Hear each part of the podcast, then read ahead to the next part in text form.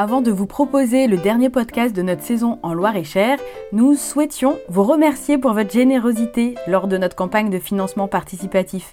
Grâce à vous, nous pouvons entamer une deuxième saison de podcast qui se déroulera au fil de la Loire.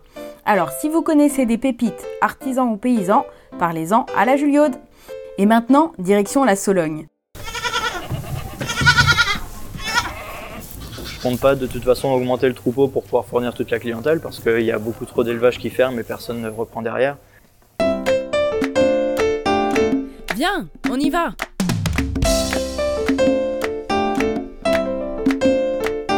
Le podcast des artisans et des paysans en mouvement. Signé La Juliaude. La Juliaude vous emmène dans l'élevage caprin de Jérémy Julien à Montrieux en Sologne. Lors de son installation, il a embauché l'ancienne agricultrice bientôt en retraite, Anne-Marie, pour l'aider dans sa fromagerie.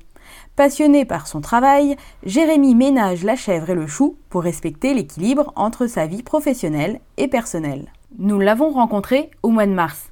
Immersion dans un élevage d'aujourd'hui en contraste avec un élevage d'il y a 50 ans. Aujourd'hui, le troupeau moyen, sinon idéal, se situe autour de 50 bêtes et un diplôme est indispensable pour bien conduire un élevage. Cette année, on va arriver à une centaine de chèvres en lactation, avec une, une vingtaine ou une trentaine de petites chevrettes de renouvellement. Elles ont quelques parcours euh, quand il fait beau, du coup, parce qu'on n'a pas assez grand pour les faire pâturer toute l'année. Et surtout qu'on a des terres humides, donc euh, tant que c'est pas sec, euh, c'est compliqué de les sortir. Mais là, après qu'elles aient fini de faire les petits, euh, tout le monde sortira dehors, donc ça sera beaucoup plus agréable. Et après, j'ai une quinzaine d'hectares en location pour les terres, euh, pour le foin. Et, puis bah, voilà, c'est principalement ça. Parce que je fais pas de céréales, du coup, j'achète tout euh, à l'agriculteur d'à côté. On travaille beaucoup en entraide, parce que bah, ça nous permet de, de s'aider euh, chacun dès qu'il y a des coups de bourre. Et puis bah, en plus, moi, au niveau de l'aliment, ça reste, ça reste local. Et puis bah, c'est toujours moins cher que de l'aliment du commerce. Tu travailles avec euh, combien d'agriculteurs autour là? Avec euh, deux ou trois agriculteurs, euh, en général, bah, du coup, il y en a un, il est céréalier, il fait aussi des volailles, donc je vais l'aider quand il y a besoin pour ses volailles. Et puis, il me fait aussi le foin. Et puis après, j'en ai un autre qui, fait, qui est céréalier aussi, donc il me fait l'aliment, il me fait du métail pour, pour les animaux, donc c'est de la févrole et du triticale. Ouais, c'est des céréales immatures. le Voilà. Et est-ce que pour travailler ensemble en entraide, vous avez un système, euh, vous écrivez? On note tout, euh, tout est noté, et comme ça, bah, à la fin de l'année, on, enfin, on voit qui, doit de l'argent à, à l'autre, et puis bah, il y a une facture de fête, ou alors sinon, on le récupère en, en aidant, au niveau de la main-d'œuvre et tout, on a notre barème. Et... C'est quoi le barème? Enfin, comment vous, vous calculez ça? Il y a un barème qui s'appelle barème d'entraide, Oui, va, après, on n'a pas le même que le barème d'entrée. Nous, c'est notre barème euh, perso. perso, voilà. On a fixé chacun un prix euh, à, à une tâche, donc euh, pour la main-d'œuvre, pour, euh, pour l'utilisation du matériel, chaque, chaque chose a un prix, a un barème. En fait, ça permet déjà de se rendre des services les uns les autres, et puis de savoir qu'on peut compter sur l'autre à chaque fois. C'est ça. Du coup, ça, ça permet oui, de, d'avoir, même si on n'est pas toujours disponible quand l'autre a besoin, euh, on trouve toujours des solutions pour s'aider. Le facteur principal, c'est quand même la main-d'œuvre, même s'il y a le matériel à côté qui sert beaucoup. euh, la main-d'œuvre est quand même beaucoup, beaucoup utilisée euh, en entraide. Donc, euh, Dans la fromagerie, des clientes viennent acheter des fromages et observer les chevreaux. Elles suivent Jérémy depuis son installation. Chaque fois qu'on vient dans la région, on vient voir Jérémy et son exploitation. Trois hein, par moment. euh, ah, bah là, hier, il y en a une Hein qui en a fait trois. Oui, dis donc. euh. Elle a assez de lait pour les trois? Ouais, ouais, bah, c'est la meilleure du troupeau. Donc, euh, Ah. Avec son, ses deux doigts, ici le pouce et l'index, et appuie avec le reste des doigts en descendant pour éjecter le lait du crayon. On est dans la salle de traite, elle est toute neuve, tu disais? La machine à traire est toute neuve, ouais. Bon, après, de, fin, tout est neuf de 2017 maintenant. donc ça- Et donc tout est en bois, c'est toi qui as fait? Oui, on le quai de traite, c'est nous qui l'avons fait. euh, Je l'ai fait avec mon père et mon oncle.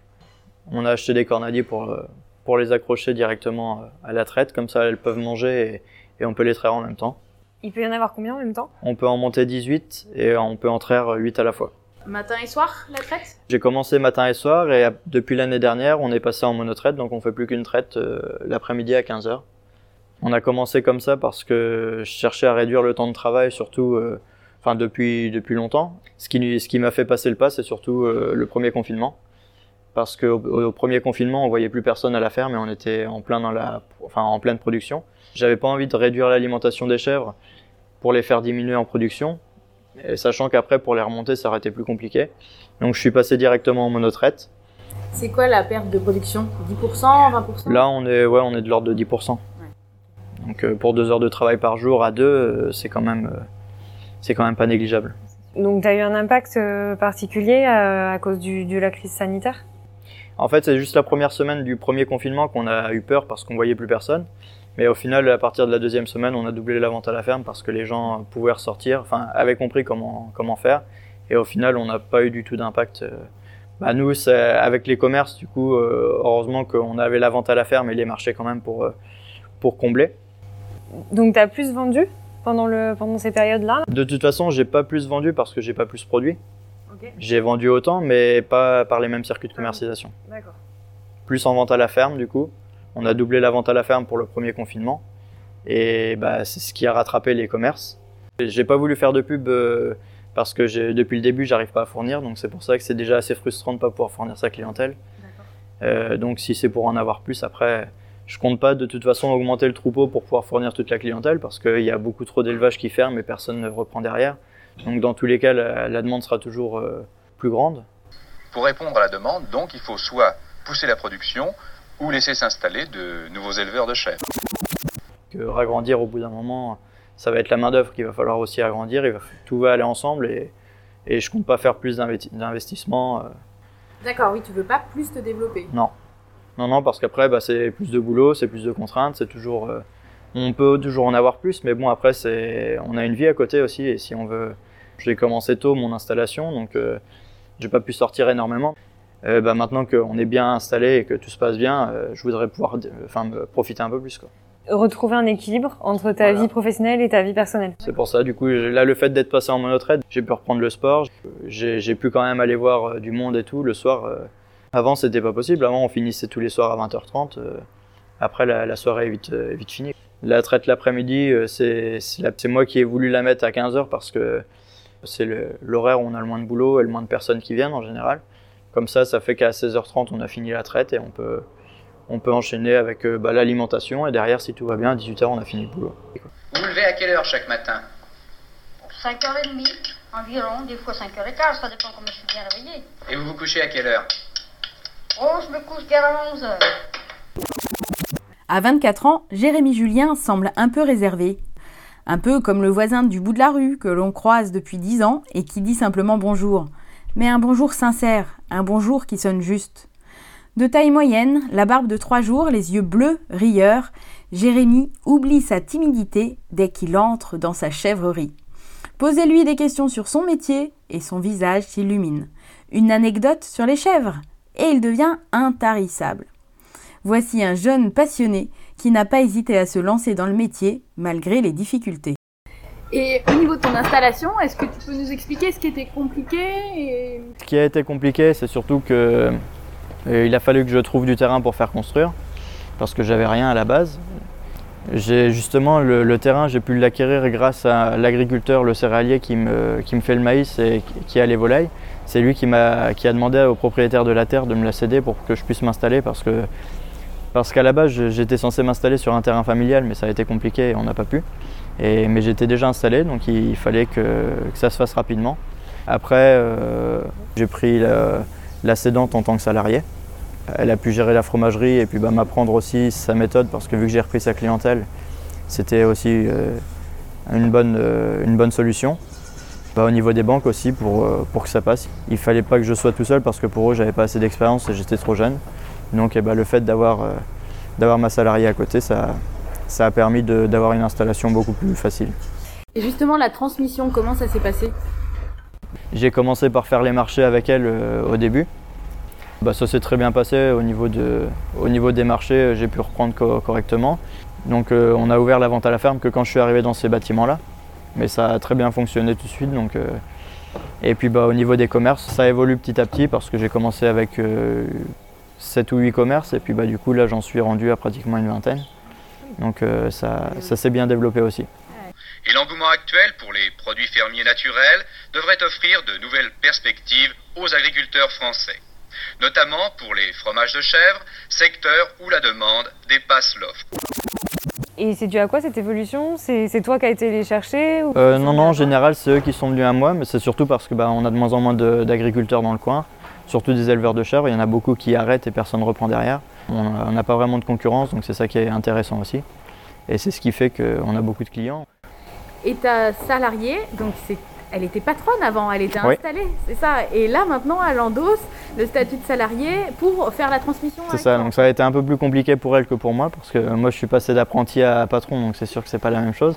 Mais elle, de passer de salarié à, De patronne. de patronne à salarié, c'est sûr que ça change, surtout en plus quand le patron est beaucoup plus jeune que- qu'elle. Elle, elle avait euh, 50, euh, 57 ou 58 ans quand elle, s'est- quand elle a arrêté. Ça- C'est sûr que ça change.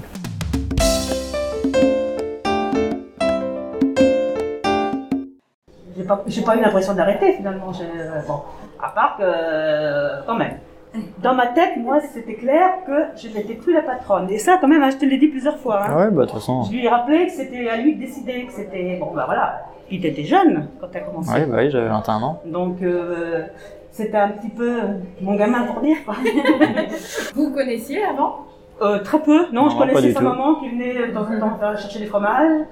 Mais euh, non, non, on se connaissait pas. Il vous donne des ordres Ben, J'espère bien qu'il m'en donne. c'est normal. On travaille plus en équipe que euh, patron. ça- Après, c'est pas on comme peut pas si- dans ce. On peut pas travailler. C'est pas euh, comme si tu connaissais pas le boulot, je peux pas bah, non plus voilà. te dire euh, de faire. me- il me fait confiance. à toi, ben, euh, Non, mais c'est sûr. Ça, c'est quand même un point important. Jérémy, ça, ça a été quoi le déclic pour toi pour t'installer? À la base, je voulais pas m'installer euh, si tôt parce que j'avais pas assez d'expérience. C'est le fait qu'il y ait une exploitation qui soit à reprendre juste à côté. C'était l'opportunité qui faisait que, que je me suis lancé. Mais sinon, au début, je voulais faire un peu plus de salariat quand même pour me former un peu plus. L'élevage de chèvres est devenu l'un des plus rentables de l'agriculture, surtout la production fromagère. Alors, je pose souvent la question de est-ce que tu gagnes ta vie comme tu le souhaiterais? Eh ben, moi, en tout cas, je me plains pas. Après, enfin, je m'attendais pas à, à ce que ça tourne aussi bien dès le début. Donc, c'est pour ça que j'ai pu reprendre derrière euh, quelque chose qui était déjà tout mis en place et qui tournait. euh. donc, dès le début, j'ai pu me dégager un salaire déjà et c'est c'est quand même euh, assez bien pour une exploitation, une nouvelle exploitation. Donc là, tu nous emmènes dans ta boutique. Voilà, c'est ça. Alors habituellement, nous on est suivis par des chiens, mais là on est suivis par le chevreau. Le français mange en moyenne 15 kg de fromage par an. Bonjour Lequel vous voulez goûter? Je sais pas, bon, on a qu'à faire un saveur pizza. Allez Donc là, on va déguster du, ch- du chèvre à la pizza avec du Bob Marley en fond. Voilà, c'est ça. Et chevreau en dessous. Et on est bon. Et chevreau sur la table, exactement. C'est un fromage qui va rester assez frais et puis euh, qui va avoir pas mal de goût là, du coup, plus le goût de tomate euh, et d'aromate, donc euh, ça, va, ça devrait être assez agréable à manger normalement. On goûte Allez, on goûte, on y va.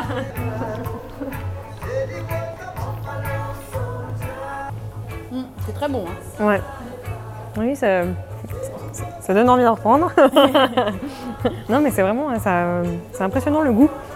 Ouais.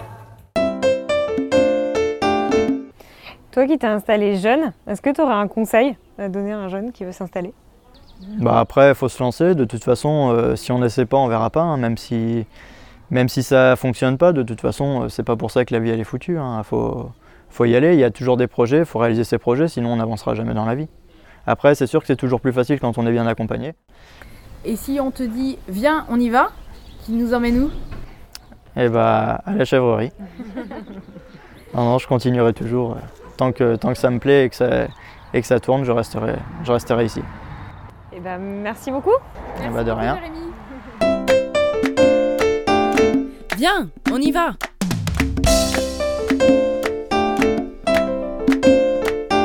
Et si vous avez aimé ce podcast, merci de mettre un cœur sur la plateforme. Signé La Juliole. Les extraits proviennent du reportage Les chèvres, cornes d'abondance du pays fort, diffusé en 1976 sur France 3, Région Centre. Ce podcast a été réalisé en partenariat avec le pays Grande Sologne.